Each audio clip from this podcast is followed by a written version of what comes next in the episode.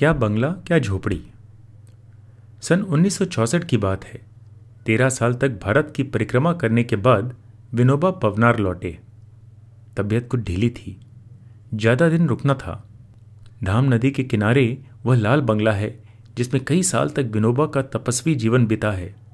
कर्म, ज्ञान और भक्ति की अखंडित साधना चली है। तेरह साल के बाद आकर ठहरे तो उसी लाल बंगले में।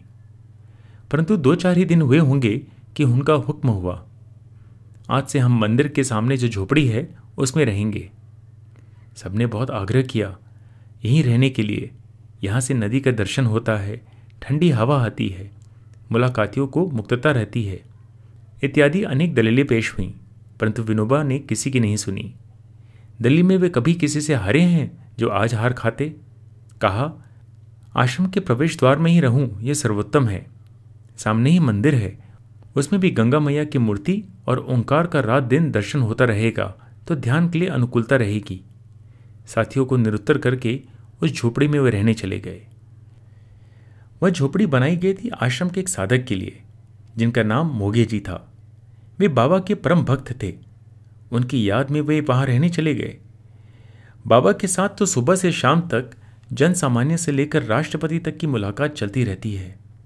तो उस छोटी सी झोपड़ी को कुछ बड़ी अधिक सहूलियत वाली बनाई जाए, ऐसा सोचकर महादेव ताई ने उसमें कुछ निर्माण कार्य शुरू कराया। अंदर के भाग में जब सुधार होने लगा तो एक दिन ताई को सोचना मिल गई। देखो, मेरी इस कोठरी में थोड़ा सा भी फ़र्क नहीं होना चाहिए। जैसी है, वैसी ही इसे रखना है। मृत्यु के बाद की बात मेरे हाथ में नहीं है, परंतु मेरे जीते जी, इसमें मैं कोई फ़र्क पसंद नहीं करूँगा। ताई ने बहुत कोशिश की, परंतु बाबा अडिग रहे।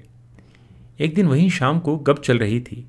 कहने लगे 1938 में जब मेरी तबीयत खराब हुई और हवा फेर के लिए मेरा यहाँ आने का तय हुआ, तब जमुना लाल जी को लगा कि ऐसे बड़े बंगले में मैं रहूँगा नहीं। इसलिए उन्होंने पूछा कि नज़दीक दूसरी झोपड़ी बनवा दूँ? मैंने उस वक्त कहा कि बंगला बिल्कुल खाली ही पड़ा है। मेरे लिए झोपड़ी का नया खर्च करने की क्या ज़रूरत है? मैं बंगले में ही बना रहूँगा। और फिर जब तक मैं यहाँ रहा, इसी बंगले में रहा। इस बार यहाँ लौटा तो दो तीन दिन इस बंगले में ठहरा। परंतु ये झोपड़ी जो मोगे जी के लिए बनाई गई थी, अब खाली ही पड़ी थी। मुझे लगा कि झोपड़ी खाली ही पड़ी है तो वहीं जाकर क्यों न रहूँ? उस वक्त नया खर्च करके झोपड़ी में रहने की ज़रूरत नहीं थी। बंगले में रहने को कोई उर्ज नहीं था। परंतु अब झोपड़ी तैयार ही खड़ी है, तब मुझे उसी में रहना पसंद है।